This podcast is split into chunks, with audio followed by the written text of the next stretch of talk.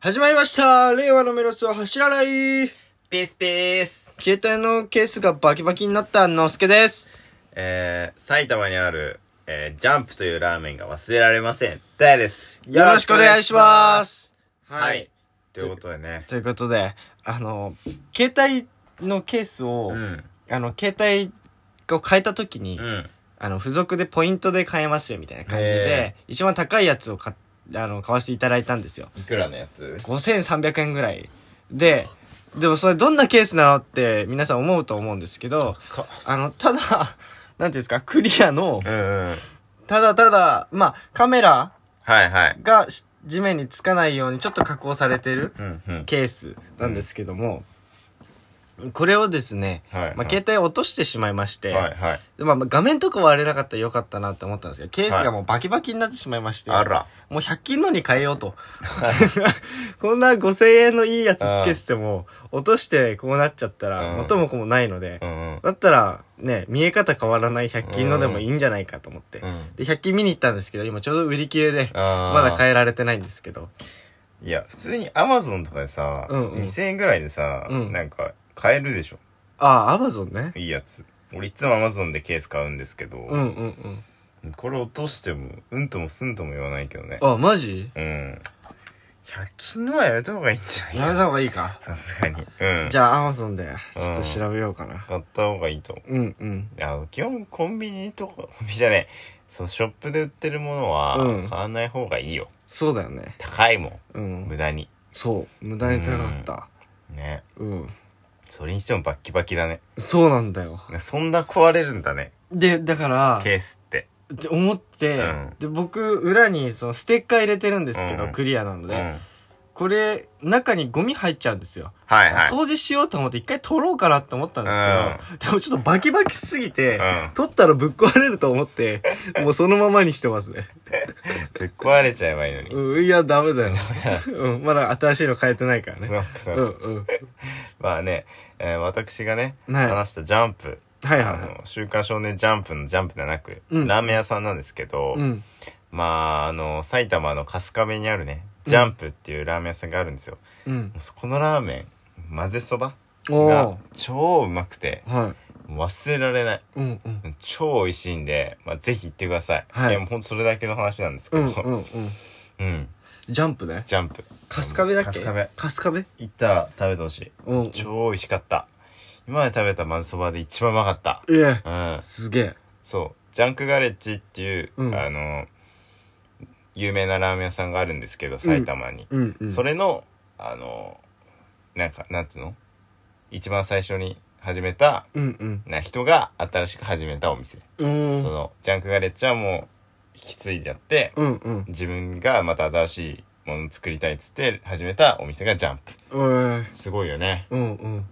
すごいね。うん。ちょっと皆さんもぜひ行ってみてください。はい。はい食べてほしいでございますけど。ということで、今回もまたね、お便り行きたいなと思います。ありがとうございます。はい。ラジオネーム、みひ兄さんから来ましたね。はい。こう、この方が2つ送ってくれてます。おー、嬉しい。最近嬉しかったことは何ですかっていうことと、ああと、10年間も役者を全うしているその熱量はどっから来るのですかと。ーあ、これは、のすけに対してのね。これは僕に対しての質問で来てるんですけども、さいまあ、とりあえず僕の役者のことから話しますかそう。ね。え10年間役者全うしてその熱量どこから来てるのかと。うん。うーん、最初は始めた頃は楽しいだったと思うんですよ。うんうんで、途中は、あの、いろんな方に支えてもらってるうん。うん。とか、もう通りまして、うん。うん。でもそんな綺麗事最近言ってらんねえと思いまして。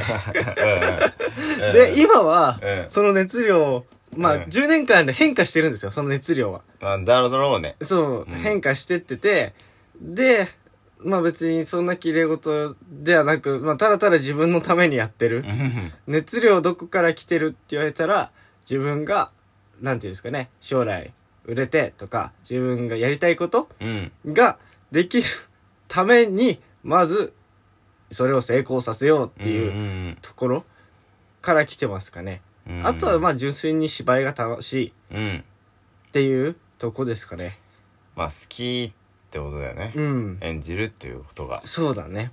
まあ役がねうんうんまあ君は売れてもらわないと困るからね、うん本当にうんそれぐらいです よっていう10年続けてて、まあ、言ってもさ、うんその10年続けてるって言ってもさ、うん10年間ずっとマジだったわけでもないだろうしそうそうそうそうのずっと同じ熱量がずっと続いてるわけでもないだろうし、まあねその年数じゃないうんところではあると思うので、うん役者っていう職業はね特にうんうん、うんだから本当に今はそれですかね自分のためうにん、やってるっていう熱量のところ気持ちまのあ部分自分がのためよ大きいですかね、自分のためになって人のためになることが一番いいんでねうんうんうんですね最近嬉しかったこと嬉しかったことはないな最近嬉しかったことないっぱいあるけどうん嬉しいことはうんうんうん毎日嬉しいですようん美容師できてるんで、うんてか生きれてるんでねうんまあそういう綺麗事はなしに、うんあの嬉しかったことはうんあーなんだろうなあ僕ありますねうんそのまだあの、うんカメラマンさんなんですけどはいカメラマンさんで一回撮影の現場に来てもらって一、回しかお会いしてなかったんですねうんでもその時話してうんで2回目お会いした時かうらんにその方が今抱えてる編集うんの作業うんのものがありまして、うんそれをちょこっと覗かせてもらったんですよ。うんうんで、僕に意見を求めてくれてう、んうん僕が、え、こういうのにしてみたらどうかな、みたいな、うんただ思ったことをうん伝えたら、うんなんか、そのまま使ってもらえへてー、その時は。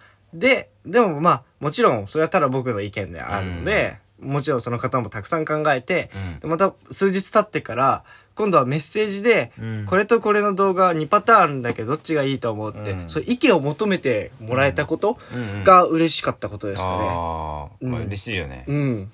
自己肯定感上がるよねうん。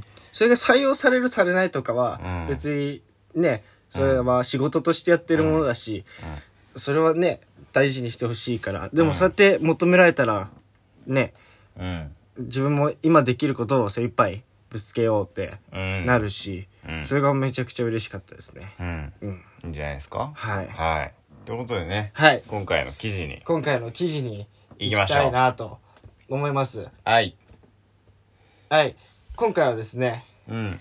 正元さんという役者の方のおうん話ですね。うん。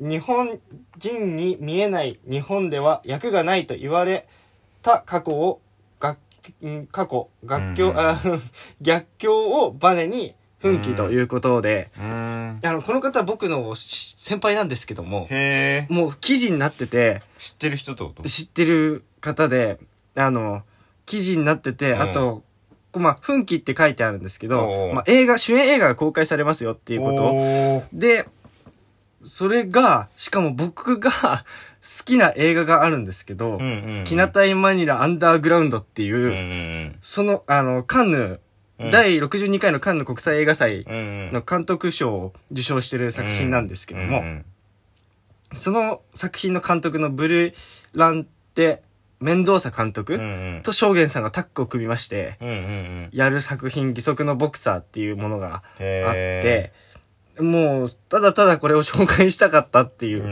んうん。プラス、この記事を読んだ時うにん、証言さん沖縄出身なんですけどうもんう、ん沖縄で俳優やりたいと思って出てきて、、うんで、も、まずモデルから始めたと。うん。でも、も、やっぱり業界、えー業界の人とかにはうん、日本人に見えない。言言われた。り、この日本の業界では君は役はないよと。うん。いろいろそういうことをつ。言われた。うんけどそれでも諦めたくなかったから、そこから証言さんはニューヨークに行って、おアー。クティングを学んで、で、多分その時に多分外国の言葉を学んで、そこから、じゃあ日本じゃなくてアニ、アジアの国うん。でオーディションを受けてうん役を勝ち取ってって、へー今役者として、はいはいはいこの主演映画を撮るとこまでですごいな。来てますよと。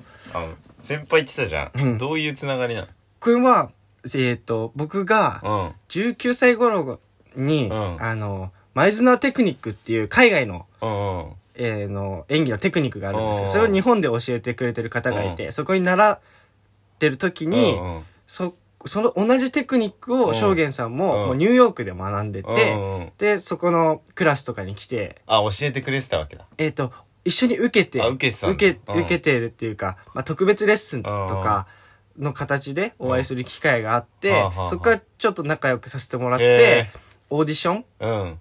証言さんがオーディションがあるってなった時に、うんちょっとオーディションの撮影ムービー撮るの手伝ってくれないって言って、家に呼んでもらって、うんその相手役して映像を撮ったりとか、うん、そういううん関係性がありますね。おーでめちゃくちゃいい人でかっこよくては男前では。はでしかも今はその役者として成功されてるので、うんまあいいとこうにん住んでるんですけうど、ん本当にちょっと前まではうんもう、ひ人の家で暮らしてたんだよみたいな、うん本当バックパック一つでどこでも行けるような生活うんうんをずっとしてたんだって話を聞いて、うんいやもうかっこいいとかっこいいな心底かっこいいと思って、ドリームだな。うんおーなので、ちょっと、これはもう本当に僕のあれなんですけど、いやいや皆さんにも素敵共有したいな、シェアしたいなって思ったので、紹介させていただきましたね。うん。うん、いやー、素敵。そうですね。早くお前も紹介されてくれ。そうだね。ああ。たそのためにも、本当頑張りたいなっ頑張ろてう。思いま。ですもまあ、正元さんがね、こうやってうん主演の道にたどり着く前の、本当一コマに君はいるわけだろ、うん。なんか、素敵だよね。そそれが。うだよね。うん。その出会いにも本当感謝だし、うんすごい嬉しいよね。嬉しいよね。うん。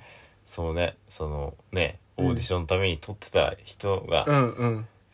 あの、今じゃね、うん主演で、うん。いいとこ住んで、そうなんですよ。ね。